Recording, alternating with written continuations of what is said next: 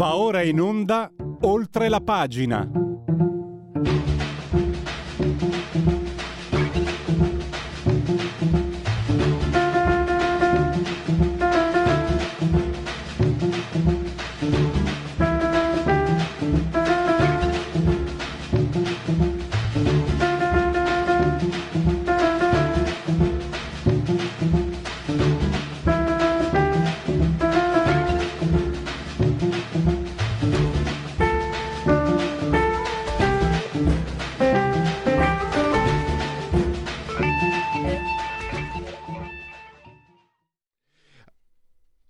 Oltre la pagina di Radio Libertà. Oggi abbiamo argomenti davvero, contiamo di averli sempre, molto significativi.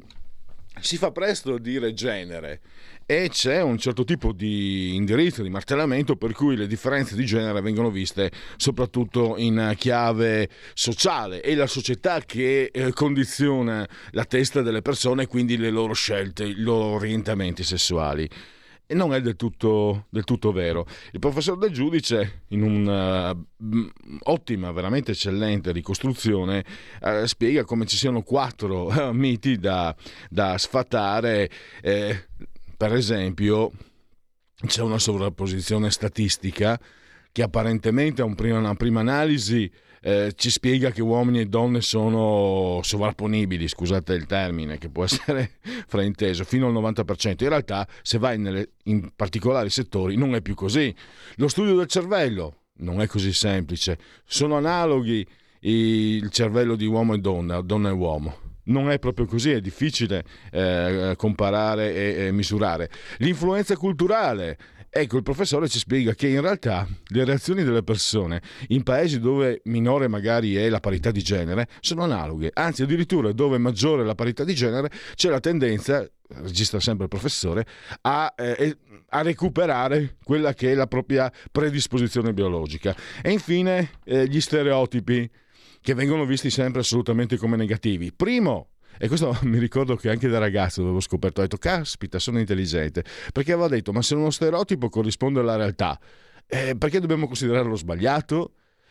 Quindi eh, è diverso da questa impostazione, lo stereotipo comunque sbagliato. No, non è vero. Non è... E poi si è mostrato anche che non è condi- così condizionante come si crede. Io ho provato a fare il riassunto, ma adesso ci spiega tutto il professor Marco Del Giudice, che pensate è in diretta e veramente è stato veramente generoso con uh, Radio Libertà perché eh, credo siano le 2.40 di notte, le 2 3 quarti di notte da lui perché lui insegna alla University di Albuquerque nel New Mexico, Stati Uniti. Professore, intanto uh, grazie e benvenuto. Grazie, grazie per l'invito. Professore La notte di... porta so... consiglio. Professore di sociologia, peraltro, ecco, per almeno di psicologia, chiedo scusa. E quindi, eh... professore, io ho provato a introdurre con parole mie eh, l'articolo del professore lo trovate su Fondazione IUM, leggetelo con attenzione. Eh, io ho fatto una sintesi, ma ci sono proprio tutti gli aspetti passo per passo, perché il professore non vuole confutare, vuole contribuire, vuole arricchire. Se volesse confutare, sinceramente non so neanche se mm, sarebbe stato se valsa la pena sentire uno che vuole confutare. Il professore poi invece porta tanta carne al fuoco che quando si parla della differenza di genere o di sforia addirittura, no? si usa molto, eh, si evita, si evita di, di, farne cenno o si liquida come ho provato io a spiegarvi. Il professore spiega, mm-hmm. spiega, spiega, spiega, fa il suo lavoro. professore, eh, basta, sto parlando troppo, a lei la parola per eh, questi quattro miti da sfatare quando si parla di genere. Mm-hmm. Da dove vogliamo partire? Eh, diciamo, questo articolino che ho scritto per il sito della Fondazione IUM è un po' così un tentativo di contribuire eh, al dibattito sulle differenze di genere che diciamo, non, non, passa mai di moda e in questo momento per certi versi insomma, è abbastanza eh, tornato sulla cresta dell'onda.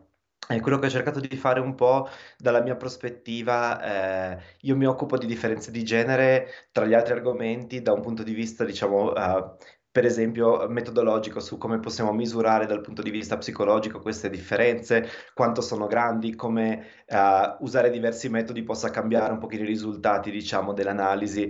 Um, e quello che manca spesso nel dibattito è una, una, base su quelli che sono un pochino i, i risultati più uh, uh, recenti, più aggiornati, più attendibili, basati sugli studi magari più grandi e un po' le, le raffinatezze, diciamo, di questo dibattito.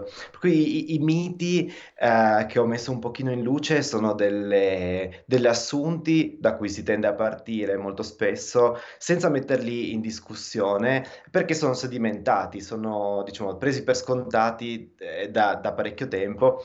Il primo uh, è che le differenze siano piccole, cioè che quando si va a vedere diciamo, in modo rigoroso, no? con, con diciamo, test, misurazioni più attendibili possibile, quali siano queste differenze, si trova poco um, o, o, nulla, diciamo. Questa è una, è una, cosa che si sente spesso dire. Il secondo è che quando si trovano delle differenze, diciamo, eh, possiamo dare per scontato che eh, il, eh, diciamo, la responsabilità sia della società, della socializzazione, dell'apprendimento, eh, in massima parte o addirittura in modo eh, completo.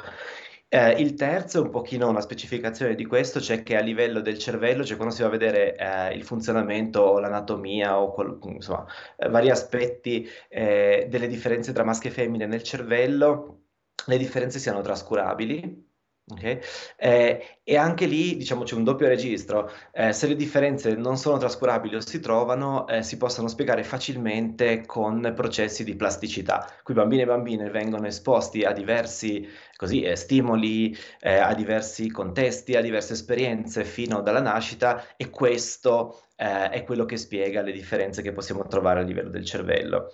Ed ultimo, eh, più, forse più insidioso, che è quello degli stereotipi, c'è l'idea che eh, gli stereotipi di genere intanto sicuramente eh, sono, sono, devono essere sbagliati o... Ehm, come dire, per definizione eh, inaccurati. Questa è una cosa che purtroppo eh, rende il dibattito molto difficile perché viene dato per scontato che se, uno, se, c'è uno stereotipo, cioè se le persone tendono a pensare che tra maschi e femmine ci sia una certa differenza, eh, quello stereotipo deve essere dire, quasi eh, per definizione eh, eh, qualcosa da, da, appunto, da sfatare, da confutare.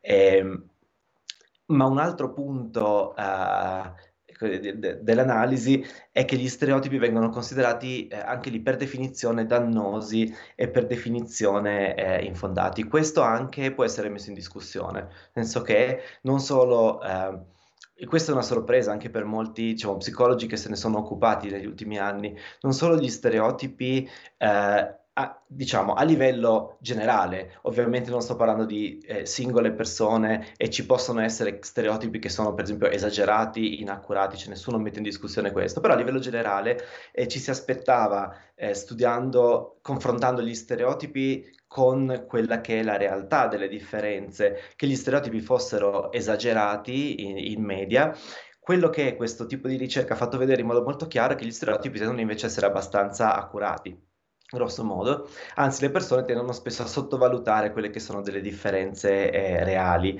Uh, e un altro, uh, questo nell'articolo sicuramente l'avrà uh, notato, ci sono diversi studi che eh, trovano um, in modo di nuovo un po' così difficile da, da, integrare in quello che è il punto di vista, um, il punto di vista standard, che alcuni stereotipi tendono ad associarsi non a problemi, diciamo, personali, interpersonali, ma a eh, migliore diciamo, benessere, migliori relazioni, eh, per esempio relazioni di coppia, migliore autostima. Quindi sembrerebbe che una certa, quello che scrivo, diciamo, modica quantità di stereotipi, se si tratta di stereotipi appunto non esagerati ma realistici e tendenzialmente positivi, nel senso non stereotipi eh, così eh, di negativi o basati sul risentimento rispetto alle differenze tra maschi e femmine, eh, possono essere associati con eh, una, così, una migliore benessere mentale. Questo è un discorso difficile perché potrebbe, non, non vuol dire che avere stereotipi faccia stare meglio, eh, però mette un po' in discussione questa idea molto, molto, comune che lo stereotipo di per sé sia una cosa negativa, deleteria e uh, da combattere il più possibile. Professore, senza, posso, eh, posso, interromperla? Mi permetta? Certo, mi, mi, preme questa questione dello stereotipo. Eh, da quando sono bambino, da mezzo secolo, che uh-huh. ha una, eh, un assunto negativo. Però certo. io mi ricordo un professore spiegava anni fa che lo stereotipo, che è molto vicino al pregiudizio, parte per una posizione di autodifesa, cioè noi usiamo il pregiudizio per far prima per difenderci. E quindi il, la valenza negativa, eh, tutto sommato, era in un ambito più, tra virgolette, letterario. Adesso, dal punto di vista scientifico, quindi, che differenza, le ha già spiegato, dire la verità, professore, ma volevo ritornarci. Differ- se c'è una differenza tra lo stereotipo che viene eh, proposto in chiave dialettica, quindi assolutamente negativo, e invece quello che in chiave scientifica eh, costituisce quello che, gli, che, in chiave letteraria chiamiamo stereotipo. Perché lì era una partita, mi sembra che lei l'ha anche ribadito, no, professore? È una partita, è lì che si gioca molto della partita. Si usa lo stereotipo per sparare a zero contro chi la pensa diversamente. Grosso modo, questo è un riassunto anche un po' politico, se devo essere sincero. Prego, professore. Beh, diciamo, lo, eh, lo, il termine stereotipo di per sé è abbastanza neutro. Cioè avere uno stereotipo eh, di fatto eh, vuol dire avere delle aspettative o delle idee generalizzate su un gruppo di persone, quindi non su un individuo in particolare, ma su un gruppo. Per esempio mi aspetto che, ne so, eh, per, per, prendere eh, una delle cose che discutevo, eh, potrei avere un'idea generale che eh, i maschi tendono a essere mediamente più interessati, che ne so, a uh, certi argomenti di studio come, non so, eh, ingegneria, informatica e cose del genere, e eh, invece, per esempio, le donne possono essere più interessate a lavori che hanno a che fare con le relazioni personali, quindi possono essere più interessate, non so, a lavori come appunto insegnante, a alcuni tipi di medicina uh, e così via. Questo uh, nel momento in cui è un'aspettativa generale, per cui non basata sulla conoscenza di una persona singola, ma una generalizzazione che faccio, può, può essere chiamato tranquillamente uno stereotipo. Eh, lo slittamento semantico è quando lo stereotipo viene automaticamente considerato una cosa eh, inadeguata e inaccurata, no? per, proprio per il fatto di essere generale e non individuale. Però questo è, così, è uno slittamento un po' eh, dire, eh, che non funziona particolarmente bene, quindi si, si passa da una, da, una, da una, semantica, diciamo, eh, neutrale dello stereotipo come generalizzazione che di per sé potrebbe essere eh, errata, potrebbe essere esagerata, ma potrebbe anche essere ragionevolmente accurata. E infatti, se andiamo a vedere quali sono gli interessi effettivi delle persone, eh, e questo è una, una, cosa che si trova a livello appunto uh, tra culture diverse, tra società diverse, questa differenza, per esempio, negli interessi per eh, quello che gli psicologi poi hanno un loro vocabolario, e questo lo chiamano per esempio in inglese sarebbe il things versus people. Uh, interessi e lavori, professioni che hanno a che fare con eh, co- aspetti inanimati del mondo oppure concetti astratti oppure lavori che hanno a che fare con le persone, con le relazioni personali. Questa è una differenza che non solo c'è, non solo la troviamo eh, regolarmente tra società diverse, ma è come accennava prima, eh, tende a diventare addirittura più forte in paesi che hanno livelli di parità di genere a livello per esempio politico, sociale, economico più alti. Eh, e quindi uno potrebbe dire che questo è, dire, è, uno stereotipo, ma uno stereotipo eh, realistico.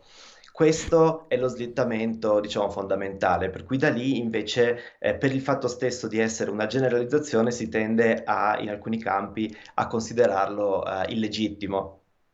Professore... Non so se ho risposto. Sì, beh, sì, professore, la interrompo perché io avrei un'ultima domanda, ma prima eh, mm. c'è il nostro direttore che è rimasto lui colpito, lui che mi ha segnalato il suo articolo ed era rimasto molto colpito. No? Mi ha detto: Guarda, devi assolutamente ehm, averlo perché era rimasto davvero. E voleva fare una domanda, Giulio Cainarca. Eh, buongiorno, professore, anzi, buonanotte.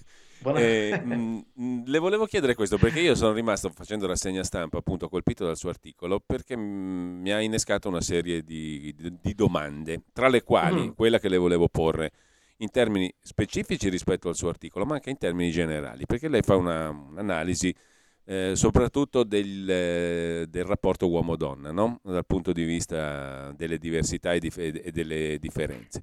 Ecco, mh, più in generale, io le faccio una domanda che parte da lì, ma che poi diventa più generale, perché mi è venuto da domandarmi, ma il fatto di eh, ammettere, anzi riconoscere, conoscere le differenze, sia in termini di rapporti tra uomo e donna, sia in termini di rapporti interpersonali in generale, dovrebbe condurre a una maggiore tolleranza, cioè a un maggior mm. rispetto dell'altro, no?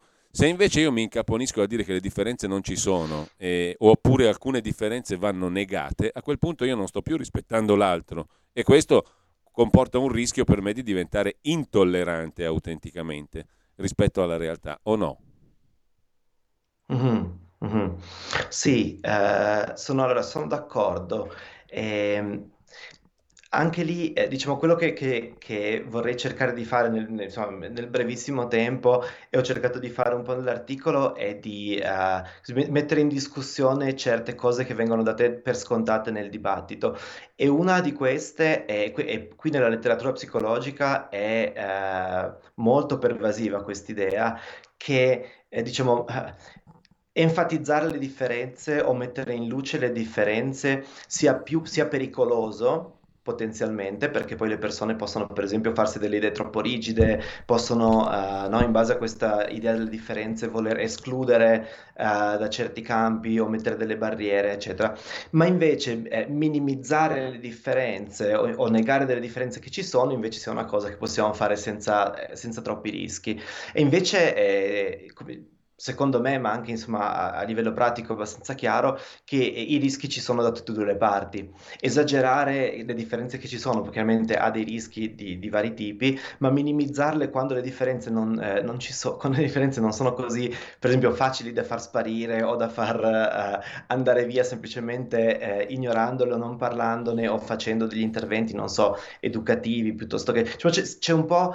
Ehm, e questo viene anche lì da, da 100 anni di uh, dire, riflessioni sul tema che hanno teso a uh, minimizzare l'aspetto biologico e enfatizzare quello invece della cultura e dell'apprendimento. L'idea è che se uh, come dire, non parliamo di certe differenze oppure le mettiamo, diciamo, in sottotraccia, oppure facciamo addirittura degli interventi per cercare di contrastarle, no? Questa è tutta l'educazione sugli stereotipi di genere che tende a eh, minimizzare o sfattare o cercare controesempi, che questo farà eh, andare via le differenze. Il problema è che non solo questo non succede, abbiamo una dinamica contraria per motivi che ancora sono, dire, in parte da chiarire, ma è abbastanza chiaro che in società in cui si investe di più sul cercare di eh, invece ridurre lo stereotipo, ridurre la differenza, eh, incoraggiare eh, la parità, eccetera, certe differenze invece che andare via diventano addirittura più pronunciate. Quindi abbiamo, a quel punto c'è l'inizio purtroppo di un circolo vizioso in cui io vo- mi aspetto che la differenza scompaia se faccio certe cose, la differenza non scompare o addirittura diventa più, eh, mm. Eh, più, più importante, più stabile e e, e a quel punto cosa faccio? Eh, lì, lì, c'è davvero un po' il rischio, no? eh. che diventi uh, un problema che invece di risolversi diventa sempre più, uh, sempre più uh, ostico e spinge a prendere misure sempre più estreme. Ecco Pierluigi, professor del giudice, ho una curiosità, vi rubo un Prego. minuto ancora. La curiosità mia è che siccome l'intervento, il, l'articolo del, del professor del giudice è in home page sul sito di Fondazione IUM, dove mm. il professor Ricolfi ha fatto più di 20 articoli sul follemente corretto, no? politicamente, mm. ideologicamente, sessualmente corretto. Ecco, il, il, clima che si respira nell'università statunitense è, me- è, migliore o peggiore di quello delle università nostre? Mm. Da questo punto di vista, del follemente corretto. Eh, beh, per, chi, allora, per, chi, fosse interessato sul sito della, se, sempre sul sito della Fondazione IUM un paio di anni fa ho pubblicato un altro articolino che andava proprio a toccare quel, quell'aspetto lì, un po' anche le mie esperienze, diciamo, e come, eh, li, con l'intenzione di mettere un pochino in guardia eh, colleghi eh, in Italia da quella che secondo me era una deriva che stava un po', uh, un po prendendo piede negli Stati Uniti. Eh, per quello che posso vedere, chiaramente io sono nell'università americana in questo momento e quindi non ho esattamente il polso di quella italiana, mi sembra di vedere che qui e negli Stati Uniti sia, ci sia andati un po' più, diciamo, decisamente più avanti e il clima può essere decisamente pesante. Eh, quindi persone che si occupano, diciamo, per esempio, tra i vari argomenti di differenze di genere da un punto di vista biologico, eh, hanno le loro difficoltà, insomma, non sono particolarmente ben viste, possono avere problemi, diciamo, con, uh, con, con colleghi, studenti, in parte un, pochino, un po' è capitato anche a me, anche insomma non mi posso lamentare troppo. E, ehm, e nell'ambito uh, della ricerca eh, anche c'è una certa distorsione eh, che sta diventando più forte rispetto a quali sono i risultati, per esempio, che è facile pubblicare oppure invece si incontra resistenza, eh, per esempio, nelle riviste scientifiche, da colleghi, da, da, reviewer e così via. Quindi diciamo il clima nelle università americane, negli ultimi, soprattutto negli ultimi due o tre anni, è diventato piuttosto intenso e piuttosto pesante su certi argomenti, eh, si è molto molto acceso, quindi la cosa si sente di sicuro. In Italia il dibattito so che anche c'è, eh, per quello che posso vedere c'è più spazio, sicuramente c'è più spazio ecco, per il dialogo e per sollevare questioni e punti che non siano magari allineati eh, con certa, un certo approccio di fondo. Professore, purtroppo siamo arrivati al termine dello spazio. Tra l'altro, lei mi ha anticipato perché mi aveva colpito anche molto eh, questa eh, analisi dei dati che dicono appunto dove maggiore è la spinta per la parità di genere, mm. maggiore è la, è la, risposta. Solo questo, secondo me, meriterebbe una trasmissione tripla, solo questo dato. e so che lei mi ha scritto che mm, tra pochi mesi torna in Europa mm. e quindi eh, potremo sentirci anche a orari più consoni. E quindi sinceramente eh, spero anche prima, se sarà possibile, mh, anche approfondire perché una sola trasmissione credo sia poco per uh, prendere, avrebbe meritato punto per punto uh, una trasmissione, quello, certo. che, quello, di cui abbiamo parlato. Ho provato, fare, intanto... ho provato a fare uno spot dicevo, ma l'articolo è lì apposta, diciamo, ho cercato di scrivere una cosa che fosse accessibile, non troppo lunga, ma insomma, ma, ma anche abbastanza ricca di riferimenti, eh, diciamo, ad articoli scientifici per chi volesse approfondire. È un po' quello che, eh, che manca spesso, insomma, diciamo, c'è l'articolo più divulgativo, eh, ma arrivare a quello che sia una, diciamo, una sintesi di... Ehm, così dello stato della ricerca non è così facile, soprattutto ho notato che in italiano non c'era moltissimo, quindi mi sono messo certo. un po' a contribuire, cercare di riempire un vuoto, ecco. Professore, mi lasci dire come dicevano i miei avi francesi, con lei oggi se ne pas qu'un début quindi ci risentiremo assolutamente. Io approfitterò, approfitterò e il direttore mi ha dato ampio mandato, anzi mi ha sollecitato ad approfittare veramente della sua generosa disponibilità eh, perché davvero sono cose, le sue, le sue, le sue analisi sono davvero anche uniche, no? non consuete perlomeno, e quindi sono particolarmente preziose. Professore, grazie davvero, Con buonanotte, eh, spero di poter restituire le ore di sonno. grazie, grazie professore.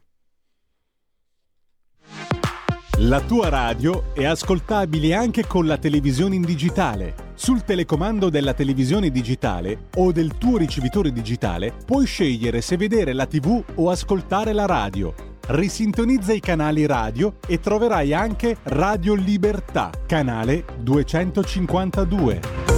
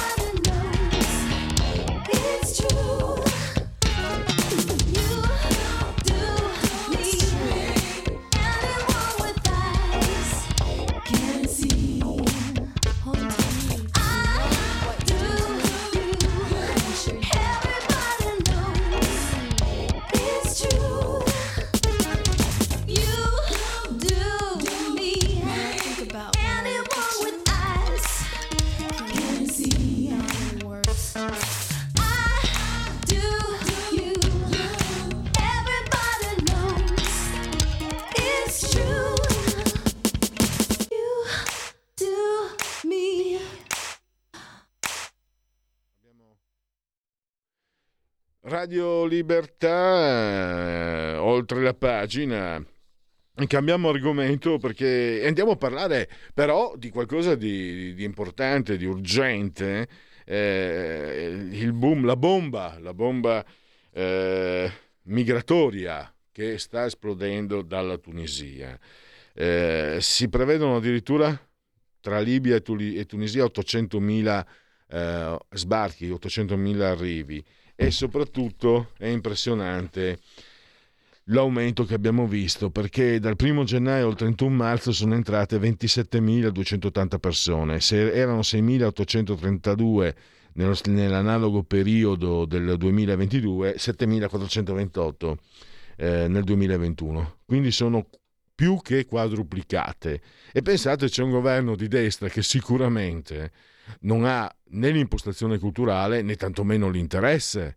Quindi significa una cosa, lo dico a certi eh, che hanno l'anello, certi destroni che hanno l'anello al naso, significa che non è che poi, se, se ecco, certi destroni da, da, social, se volete andare col mitra a, a, a, sparare ai migranti, fatelo, poi dopo sarò il primo a venirvi ad arrestare volentieri e a mettervi in carcere per tutta la vita a calci nel sedere.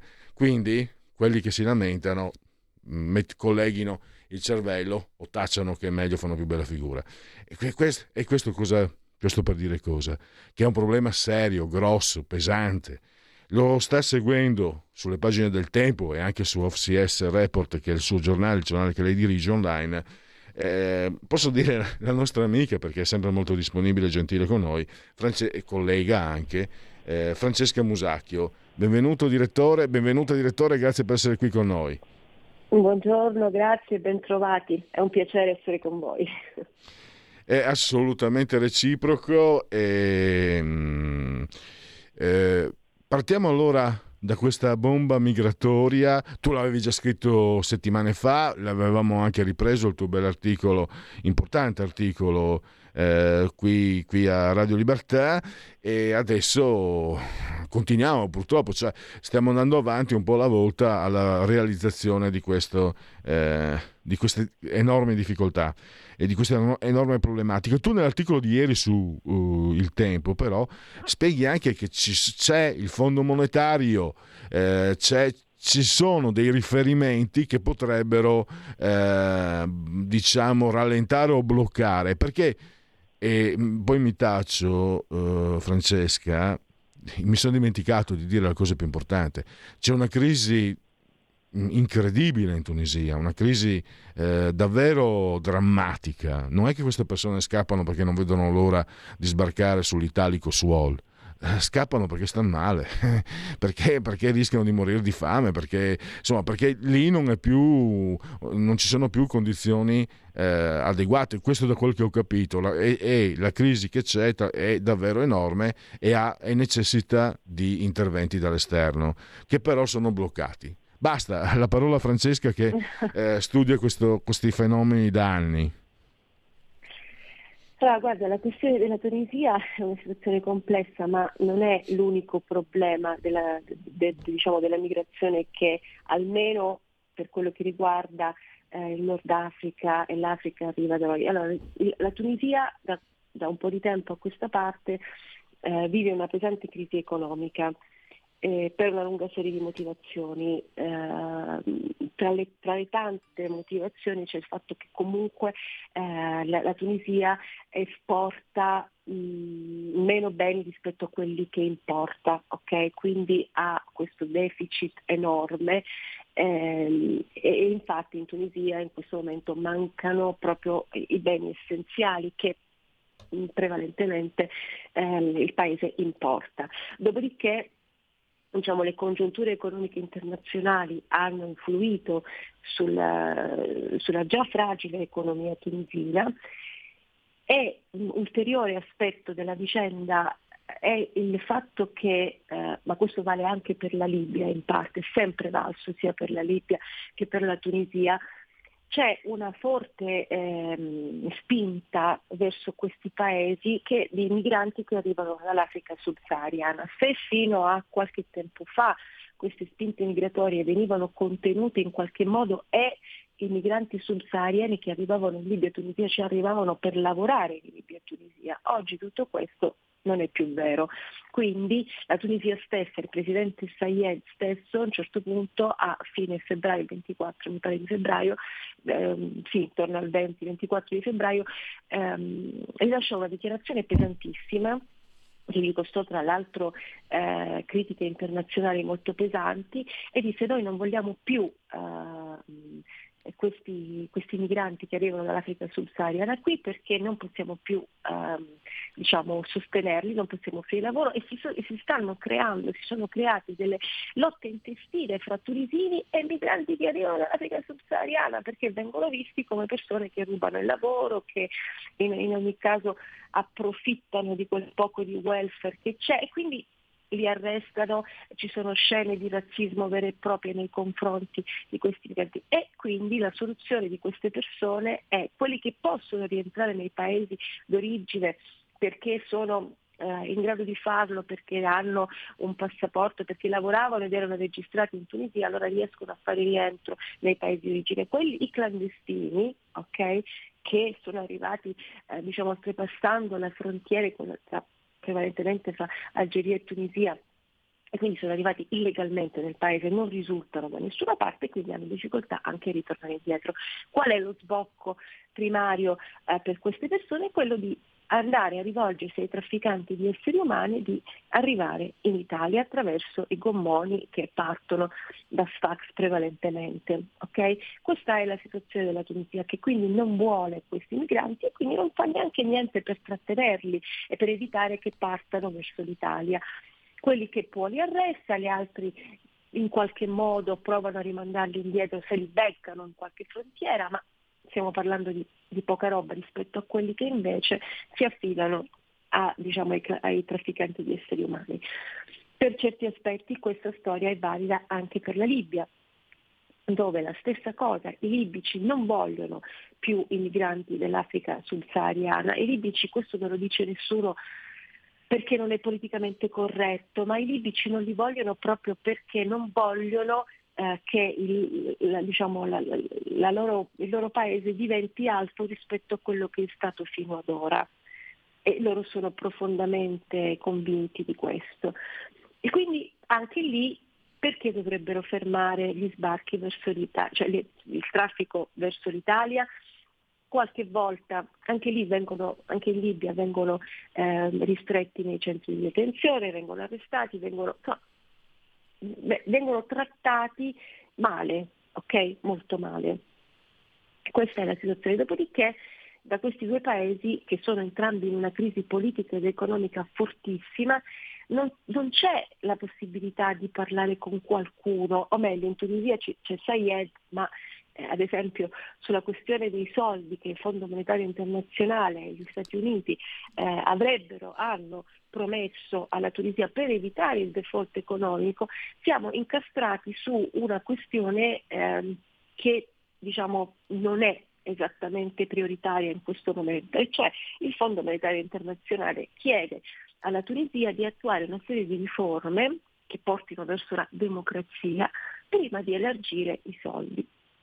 Sayed non è eh, dello stesso avviso e neanche l'altra, diciamo, la, la, il restante governo, ma comunque non è questa la priorità in ogni caso. Quindi adesso si sta cercando di, eh, proprio stamattina sono diciamo, emerse delle notizie in questo senso, si sta cercando di dare quantomeno una prima tranche di 300 milioni per arginare eh, diciamo, la prima la prima parte di questo default economico pesantissimo e poi eh, riuscire a dare il resto dopo le riforme. Io dubito che la Tunisia in questo momento eh, politicamente sia in grado di fare le riforme che chiede il Fondo Monetario Internazionale, riforme che poi hanno a che fare con una cultura della democrazia che è diversa dalla nostra e questo è vero da quando c'è stato, eh, da, da, da, dal momento delle, in cui sono scoppiate le rivolte per, le primavere per la primavera araba, lì è stato chiaro che diciamo, l'interpretazione della democrazia in questi paesi è diversa dalla nostra, tanto è vero che in Egitto, ad esempio, abbiamo un generale che è il presidente del paese, arrivato in una forma democratica che possiamo discutere ampiamente da qui fino a quanto tempo ha insomma, per, questa, per questo intervento. Ecco, allora eh, eh, questa massa di migranti che preme su questi paesi, che dall'Africa subsahariana non solo preme verso la Libia, la Tunisia, in parte l'Egitto, ma l'Egitto riesce a contenere, l'Algeria che riesce a contenere, sono delle masse di migranti che non possono in alcun modo essere fermate con altri mezzi se non, se non una prospettiva economica di sviluppo nei loro paesi altrimenti non li fermi. Sono milioni e milioni che si muovono da una parte all'altra, dalla Libia alla Tunisia all'Algeria, si muovono da una parte all'altra, vagano. Bisogna anche dire che molti di questi muoiono in condizioni tragiche ancora prima di arrivare eh, in Tunisia o in Libia. Eh, però quelli che arrivano ovviamente hanno tutto l'interesse, una spinta verso l'Europa. Questo è in sintesi diciamo, il, Francesca, il panorama. Fammi, fammi di, mm, in, intervenire su un punto, no? eh, il pensiero di queste persone che affogano di notte, muoiono, è eh, agghiacciante, no? è pesante. E abbiamo visto quello che è successo. Secondo me, lasciamelo dire, eh, quelli di sinistra si sono smascherati perché hanno portato avanti qualche giorno fa per un po'.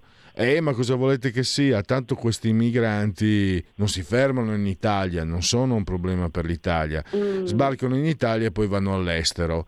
E io avessi mm. avuto uno di costoro davanti, ho detto, ma non te ne importa proprio un cazzo che muoiano allora? Allora tu usi Cutro come, come, strumento politico. I morti li strumentalizzi e basta, non te ne può importare di meno. Perché?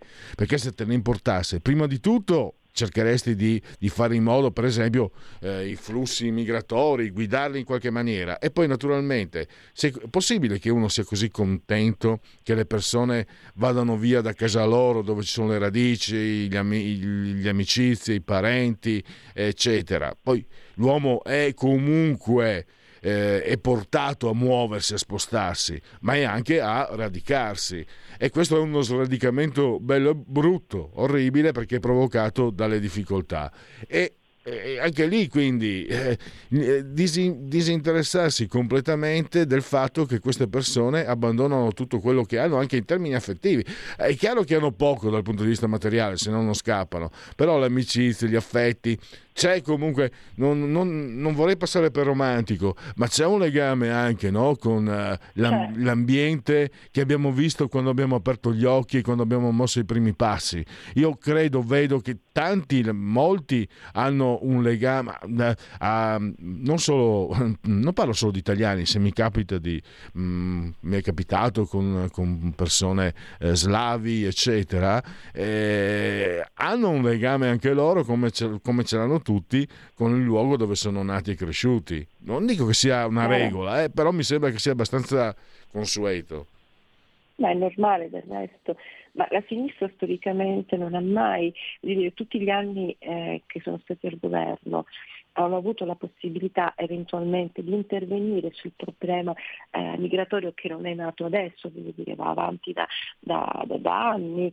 E io colloco questa, diciamo, il declino di questa, eh, non, non, io perché sono io, insomma, eh, molti analisti eh, e, in generale si colloca la, la, l'apertura della, della, grande crisi migratoria con la, con il periodo delle primavere arabe che hanno destabilizzato forme di governo, Gheddafi per primo, che potesse piacere o no a noi. Non è questo il punto. Gheddafi manteneva la stabilità della Libia.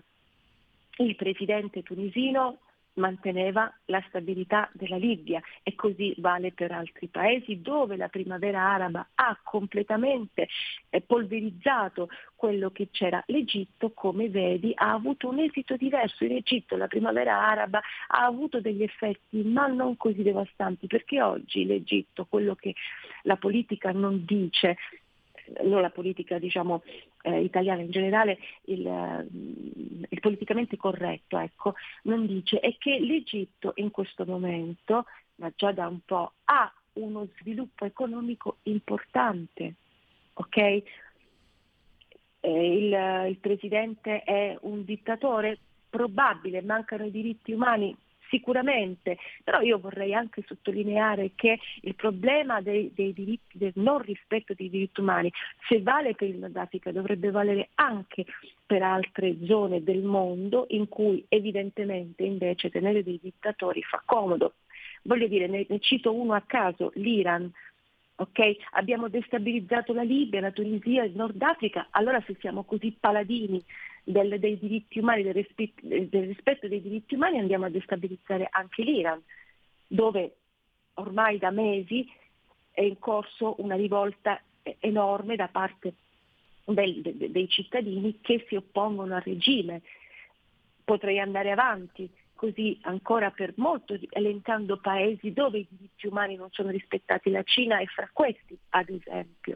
Andiamo a destabilizzare anche questi paesi? Non è possibile, evidentemente, per ragioni diciamo, più complesse, perché destabilizzare l'Iran, così come abbiamo fatto con la Libia, probabilmente sarebbe più complicato, anche se poi diciamo che le, alcune operazioni dell'America fanno pensare a questo, ma questo è un altro discorso.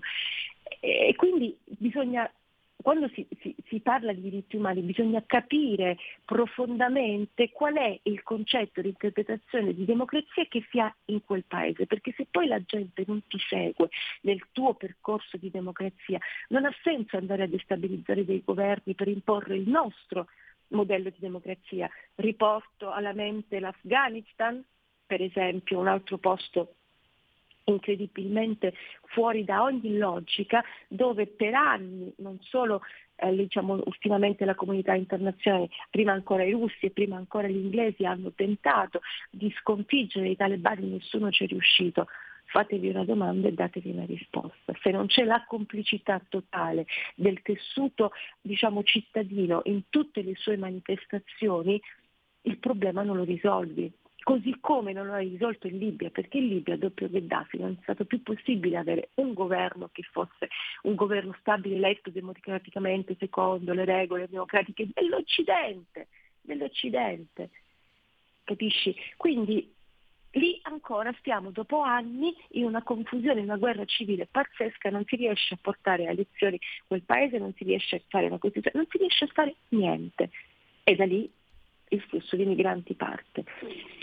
Allora, ehm, tutto questo per dire cosa? Per dire che quando si parla di migranti bisogna anche capire che le circostanze di un paese, di un'area geografica, non sempre sono condivisibili, o, me, o, o, meglio, non sempre si possono parametrare in base alle nostre idee di democrazia, di benessere, eccetera, eccetera si distinguono i migranti economici da quelli che scappano dalle guerre, da quelli che scappano dalle persecuzioni. Ci sono una serie di motivazioni per cui una persona decide o è costretta a lasciare il proprio paese, sono tantissime, ma è un flusso che non riesce a fermare questo stesso problema. Ce l'hanno gli Stati Uniti nel famoso confine tra Messico e Texas, dove tutti i giorni ci sono spinte di migranti che provano ad entrare, come li sta gestendo l'America? E non parliamo dell'America del Trump, parliamo dell'America del democratico Biden. Li sta gestendo con i respingimenti, con il muro voluto da Trump che è ancora lì, anzi è stato ampliato, con una serie di attività per fermare, per contenere, per rimandare indietro questo flusso di persone che arrivano dall'America Latina. Come vedi il problema è comune, non si risolve eh, com- applicando le nostre regole si risolve, prova- si può provare a risolvere lasciando che ogni paese viva la sua forma di democrazia e aiutandoli a svilupparsi economicamente senza fare attività predatorie come molti paesi europei hanno fatto sempre in Africa, Francia per prima. Okay? Francesca, Ora... devo, devo chiudere perché abbiamo esaurito lo spazio. Dai. no, Grazie, no, se, se volevi concludere l'ultimo pensiero. No, eh, insomma, eh, quindi questo per riallacciarmi a quello che tu dicevi all'inizio, rivolgendoti a chi insomma, proponeva forme diciamo, alternative per fermare queste persone, non le fermi, non le fermi così, non le fermi sparando, non le fermi ehm, rimandandole indietro perché tanto poi ritornano in qualche modo, le fermi creando e offrendo le giuste opportunità di sviluppo nei loro paesi e non andando a destabilizzare certe questioni. Ecco, solo questo volevo, volevo dire. Benissimo, allora salutiamo e ringraziamo Francesca Musacchio, lo ricordo, direttore di OCS.report e, e naturalmente anche eh, firma del Il Tempo. Grazie Francesca, Grazie. risentirci presto. Grazie a voi, un saluto. Segui la Lega è una trasmissione realizzata in convenzione con La Lega per Salvini Premier. Segui la Lega prima che la Lega segua te alla Marciana o seguisca te alla eh, Pellegrina e anche alla Sintattica. C'è proprio lui, c'è Massimiliano Fedriga. Eh, ve lo dico a voi che siete tifosi. E ieri io ormai un po' smesso, però insomma qualche volta. Eh, se non l'avete visto dovreste recuperare, credo si possa fare anche su Rai Play, il TG3, quello di Mannoni dopo mezzaluna Mamma mia, che spettacolo!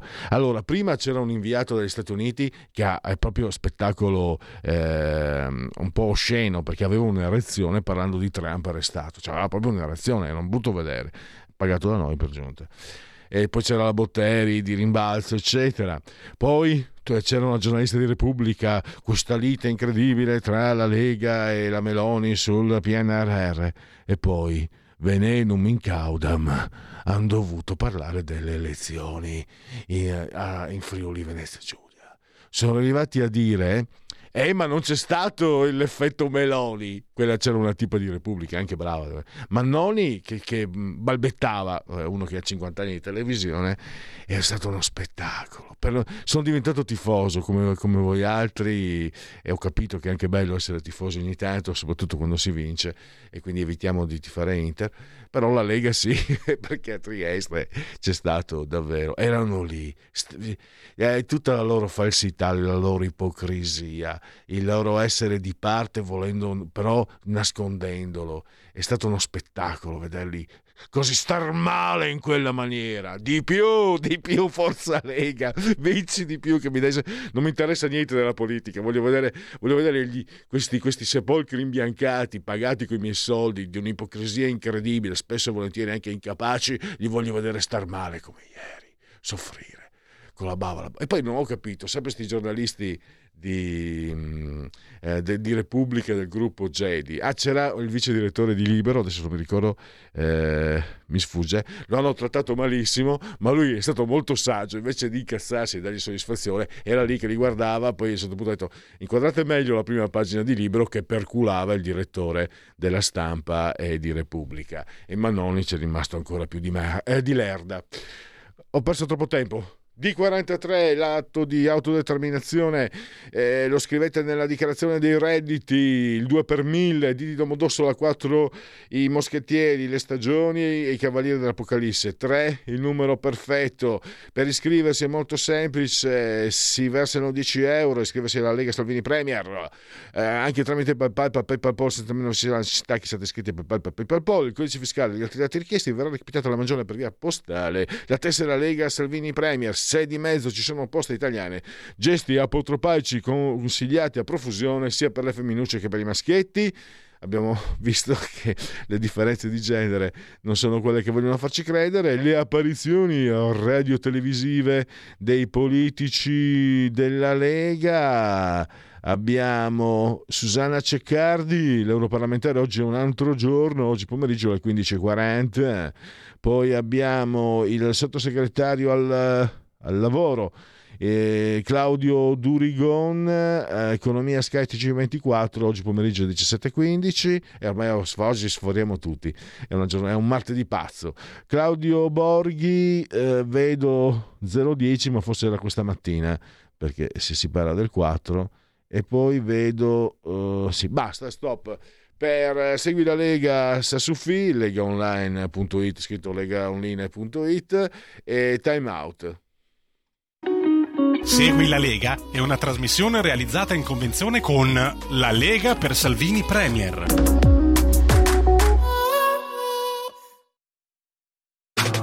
Stai ascoltando Radio Libertà. La tua voce libera, senza filtri né censura. La tua radio. Stai ascoltando Radio Libertà. La tua voce libera, senza filtri né censure. La tua radio.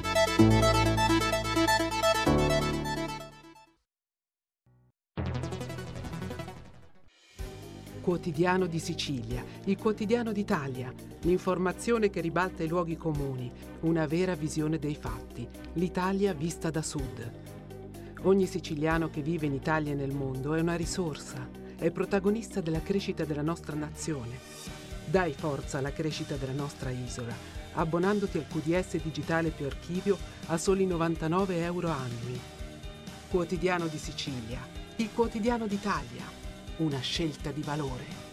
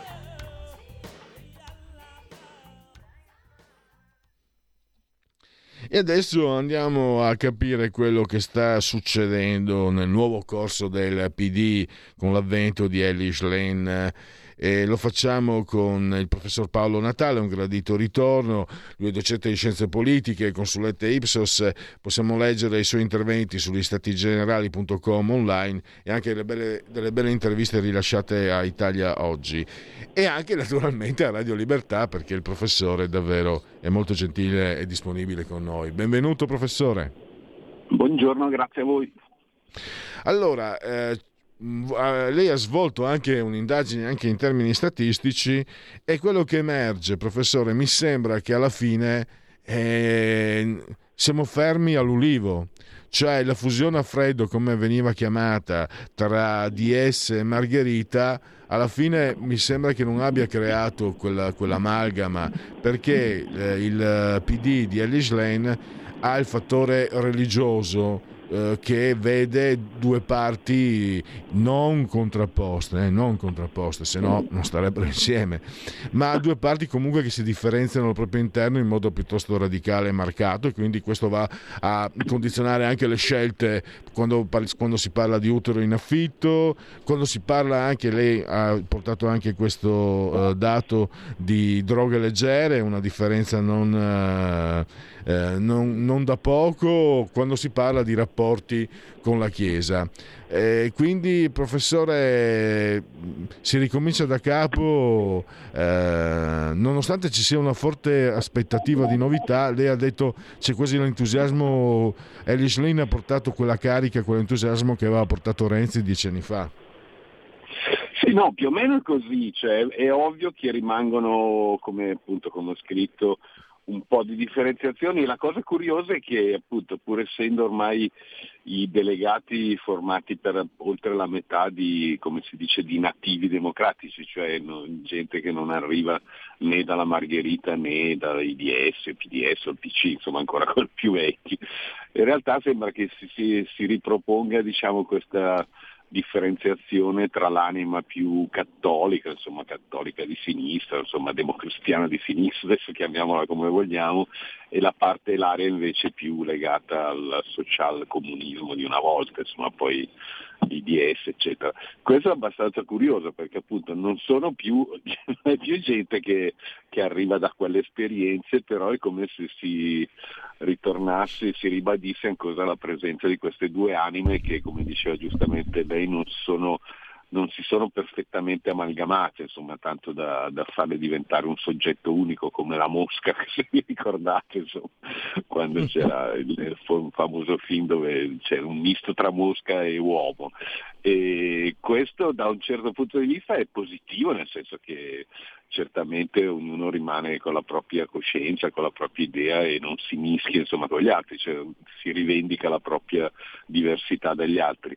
Dal punto di vista probabilmente politico è un po' più difficoltosa questa presenza perché effettivamente ci sono alcune alcune cose soprattutto che riguardano il fattore etico che ovviamente sono abbastanza diversificate. Una volta si era diviso proprio tra la differenza tra pro-choice e pro-life, intendendo proprio questa differenziazione tra gente che comunque aveva un approccio laico con eh, la vita eh, e invece un approccio più religioso. Questo ovviamente non favorisce una proposte politiche unitarie, insomma certamente bisogna tenere conto di tutte e due le anime e per ora le cose così. Eh, prima di, di, passare anche a mh, mm, cercare di capire cosa può comportare, quali eh, influenze possono avere le scelte e quanto sia anche importante, quindi eh, determinate posizioni possiamo definirle etiche, mi azzardo a definirle. È una considerazione, professore, che ho fatto leggendo appunto la sua analisi sugli statigenerali.com, trovate eh, altrimenti il direttore Jacopo Tondelli eh, mi, giustamente mi rimprovera, visto che anche lui collabora, è spesso ospite alle nostre trasmissioni. E, professore, qui tante volte ne abbiamo parlato, io compreso, e non esiste il catto comunista allora. Il catto comunista è una creatura che in natura non, ha, non, non, è stata prodotta, una creatura da laboratorio che è rimasta in provetta. Quante volte qui da questi pulpiti, il professore penso lo possa immaginare, i cotto comunisti, i cotto comunisti, i cotto comunisti, e invece alla fine sono, sono una proiezione uh, rimasta in una dimensione, in una sfera astrat, astratto decisionale, ma che poi in natura eh, è, l'innesto non è riuscito? È così? Sì, sì, probabilmente così. Un po' come se vi ricordate quegli amici di Gioele, no? che si mettevano insieme eh, capra con cavole, tutti insieme veniva fuori un animale fantasioso che, che, era composto da una parte di un animale e una parte dell'altro. Probabilmente così, cioè ci sono comunque dei cattolici che sono, diciamo, come si chiamano i cattolici sociali, insomma, che sono un po' più legati ai temi un po' progressisti, eccetera, però certamente i cattocomunisti non esistono, cioè ci sono diciamo, gli ex comunisti, chiamiamoli così, e da una parte gli ex democristiani dall'altra. E non, si fa difficoltà proprio a formare una, so dire, una, figura inedita che è formata da queste due parti, quindi ognuno rimane sostanzialmente eh, insomma, demarcato dal fatto di essere cattolico oppure di essere definito o laico, adesso ormai chiamiamoli così tra laico e cattolici non ci sono delle figure intermedie anche perché è abbastanza difficile insomma, che uno sì, ci può essere qualcuno così però tipo forse Cooper ecco, l'unico che in qualche modo è riuscito a mettere insieme un'anima più ex comunista con l'anima cattolica, però certamente non è un fattore di, di, di forte maggioranza all'interno del partito. Ecco. Eh, pensando, professore, a quelle che sono poi determinate scelte, si parla proprio, no, lei ne parla anche, c'è l'utero in affitto, scelte tra virgolette di natura etica. Mi domando, lei domando, ma Stefano Bonaccini, tutto sommato, non un catto comunista, anche lei eh, conferma che non esistono, ma, una, form- ma uh, un, una, una figura evoluta di persona che viene dalla tradizione comunista del PC, ma che in qualche modo ha anche quel legame un po' Peppone e Don Camillo insieme quasi. Non poteva essere lui forse una figura più sicura per uh, guidare un PD che stesse, diciamo, che fosse più stabile su determinate scelte? Sì, è vero, effettivamente Bonaccini dà un po' l'impressione di essere un misto tra Don Camillo e Peppone perché eh, soprattutto intanto perché lui è un vero emiliano, per cui sono le due anime che già in quel film appunto di oh, quei racconti di Guareschi eh, emergevano in maniera chiara, eh, perché c'è dentro, in realtà poi alla fine della fiera, se andiamo a ben vedere, a parte alcune alcune adesioni da una parte al, al, al blocco della, sovietico, al blocco nato dall'altra, in realtà poi nella vita quotidiana i comunisti e i democristiani di un tempo erano molto simili, tant'è vero che come ben sappiamo per esempio sul divorzio erano a parte i vertici che non potevano dirlo, però insomma l'elettorato si mostrava contrario per esempio al, al, al divorzio sia dal punto di vista del, di, dei cattolici che da quello dei comunisti, cioè la, la, famiglia che veniva messa in crisi, insomma. erano due forme di chiese, come dire, no? sia il PC che, che la democrazia cristiana e come tali si assomigliano, cioè la, nelle, nei comportamenti privati, negli atteggiamenti nei confronti di alcune cose, appunto, ripeto, a parte il Partito Comunista o comunque l'Unione Sovietica una parte e gli Stati Uniti dall'altra, nella quotidianità erano abbastanza simili e forse questo effettivamente eh, incarna il, eh, così, la, l'esperienza e anche i valori, l'atteggiamento di Bonaccini. Per rispondere alla sua domanda, probabilmente sì, cioè Bonaccini certamente sarebbe stato un segretario molto più solido da questo punto di vista, però è vero che, che il Partito Democratico in questo momento aveva bisogno proprio di qualcosa di forte rottura col passato, come appunto scrivevo come è stato Renzi all'epoca, ovviamente dalla parte opposta perché Renzi era un pochino più centrista, insomma, meno, certo. mentre la Shine è un pochino più estremista, radicale. Però certamente la, così lo, la funzione che ha avuto Renzi nello risvegliare un po' l'intorpidimento che, in cui era, era più era terminato il Partito Democratico è stato funzionale anche poi al successo che ha avuto nei primi due o tre anni del suo mandato sia come leader del PD che anche come Presidente del Consiglio.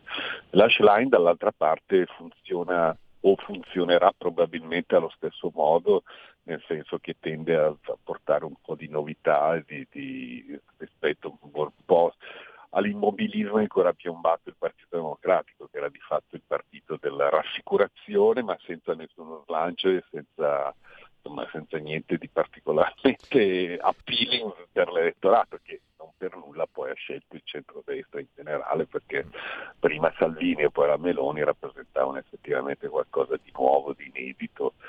E ormai sappiamo che gli italiani e gli elettori sono sempre, un po' come in tutto il mondo, sono sempre alla ricerca della novità, insomma un po' come si guarda l'ultimo smartphone che comunque funziona meglio del penultimo perché è più nuovo e senza peraltro, e questa è poi la cosa negativa, senza permettere invece una crescita mh, lenta ma, ma, costante di, di, una, così, di, un'ipotesi politica, di un'ipotesi anche di governo solido. E questo è un po' il male dell'Occidente in questo momento, che si va dietro alle novità senza curarsi abbastanza del, di un processo invece più lungo ma più solido di, di appartenenza e di nuove, di nuove appartenenze comunque. Certo.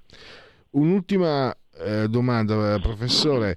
Eh, dalla parte di Slane leggo eh, il 65% di, di, coloro che stanno dalla sua parte eh, ritengono poco importante la religione, ehm, addirittura il 50% pensa che la CEI non dovrebbe mai intervenire, è contro il 33% dei bonacciniani, il 75% non, va, non partecipa a funzioni religiose, il 50% dei bonacciniani, il 54% invece sì, e altre, altre cose ancora fino ad arrivare appunto alla, alle droghe leggere, 35 punti in più quelli della Slane sono favorevoli rispetto diciamo, ai bonacciniani c'è un, rischio, c'è un rischio laicismo e se c'è, può, che conseguenze può comportare in Italia? Il, le posizioni laiciste non hanno avuto fortuna finora, mi sembra di poter dire, eh, però siamo nel 2023, i tempi sono diversi cosa ne pensa, visto che lei proprio ha messo al centro di questa indagine, di questa analisi statistica anche la, la, il fattore religioso? Sì, no, beh, probabilmente contano meno ovviamente del passato, cioè ovvio che negli anni 70, con un grande dibattito, come dicevo prima, sul divorzio sull'aborto, eccetera, ovviamente erano molto più rilevanti, adesso si va verso una società molto più secolarizzata e quindi di fatto la stragrande maggioranza anche degli italiani, degli elettori sia di destra che di sinistra è d'accordo su alcune cose. Per esempio questa, questa trascrizione della, dei, dei, figli di cui si parla, certamente non dell'utero in affitto dove permangono invece delle difficoltà nella corretta, secondo me, anche di, di intendere questa materia, però certo che i figli ci sono già. Eh, eh, sono tutti d'accordo del fatto che questi figli comunque devono essere, esistono e quindi in qualche modo devono far parte della vita di, di tutte le persone. Però è vero che appunto nelle proposte politiche future questa radicalizzazione dei fattori più laici potrebbe dare un po' di problemi anche nella possibilità che la Schlein eh, possa diventare, come, come, loro si augurano, ovviamente una scelta di maggioranza all'interno di una coalizione progressista, perché ci sono cose forse che appunto come ad esempio la droga leggera che certamente sono molto divisive. Secondo me lei inizierà giustamente dal punto di vista delle scelte politiche a fare qualche passo indietro dal punto di vista della radicalità delle scelte laiche, perché per riuscire poi appunto, ripeto, a diventare maggioranza del paese, come suppongo lei si auspichi insieme magari ai 5 Stelle, insomma alla, alla grande coalizione di, di progressista, certamente alcune delle cose devono essere comunque ammorbidite, ecco, diciamo così. E da questo punto di vista il fatto che Bonaccini comunque resti presidente del Partito Democratico potrebbe essere una, una via per ridimensionare un po' il il tasso di laicismo o di radicalismo della Schlein. Siamo arrivati al termine. Ringrazio ancora il professor Paolo Natale e a risentirci a presto, professore. Grazie a voi, a presto, buon lavoro e buona trasmissione. Siamo ormai addirittura di arrivo, sondaggi, sondaggi, sondaggi. Abbiamo allora. Questo è eh, Piazza Pulita sondaggi, eh, Fratelli d'Italia 29,7, PD 20,1, 5 Stelle 15,6, Lega 8,6, Calenda 8,3, Forza Italia 6,4, 45 fiducia al governo, eh, Meloni 35 fiducia al governo. Eh, poi eh, mangimi, la carne sintetica. Eh, è d'accordo col governo che l'ha proibita il 68%, il 68,6%, non è d'accordo il 17,6%, non sa il 13,9%. Buon appetito. E poi andiamo, eh, tanto avevo lasciato in evidenza, comunque non, non è importante. Eh, sondaggio Tecne, Fratelli d'Italia 29,7, PD 20, 5 Stelle 15,5, Lega 8,6, eh, Forza Italia 7,4, Calenda 7,3. Eh, fiducia nel governo 48 a 44, non sa il 7, chiudiamo. Poi abbiamo intenzioni di voto per quanto riguarda il termometro politico 29,6 Fratelli d'Italia, 18,5 PD, 16,5 5 Stelle, 9 la Lega, 7,6 Calenda, 7,4 Forza Italia. L'auto green... Eh, allora, il 12 pensa che il 2035 è tardi addirittura, la vorrebbero oggi obbligatoria. È un compromesso, il regolamento UE del 2035 è il 24, sbagliata il 19,6, scelta fanatica il 40, quindi il 60% circa è totalmente in disaccordo con l'obbligo entro il 2035. Eh, il Presidente del Consiglio che il leader principale dei partiti sono donne, no? Schlein e Meloni, sono fatti, sono fatti progressi, è segno di progresso nel campo delle pari opportunità 14,5, non basta, le discriminazioni continuano 14,7 non ha mai contato il sesso e non deve contare, bensì il merito 62,7 eh, non vi sono mai state veramente discriminazioni, 5,4 non sa il 2,7. Chiudiamo. La carne sintetica eh, è stata vietata d'accordo il 48,5 più 18,6, quindi 48, 58, eh, 66, 67, quindi ampiamente. Eh, non è d'accordo, molti paesi la stanno approvando, 6,9, no, non ha senso una violazione della libertà d'impresa, 18,9 e io la, la, dico come lo direbbero in sponda al Noncello, non al tagliamento che è nel mio vero paese, ma al Noncello, ahimè, siamo stati anche da quelle parti e magnete la T, magnete la carne sintetica, al 18,9, magnevela voi altri. Poi eh, L'Unione Europea è migliorata o peggiorata? Migliorata 12,7, uguale 34,8, peggiorata 51,7. L'opinione sull'UE è positiva, 32,6 è positiva, 14 neutrale, eh, 51, 52,1 è invece negativa. La maggioranza non ama non ama eh, l'Europa. Eh, 19, 25, 35, 44,5 hanno fiducia in Meloni e 54,9 invece poco per nulla. Stop, andiamo eh, unplugged, facciamo unplugged, i genetriaci, ricorrenze e commemorazioni che naturalmente, come al solito, nel momento più... eccoli qua, non sono stati smarriti.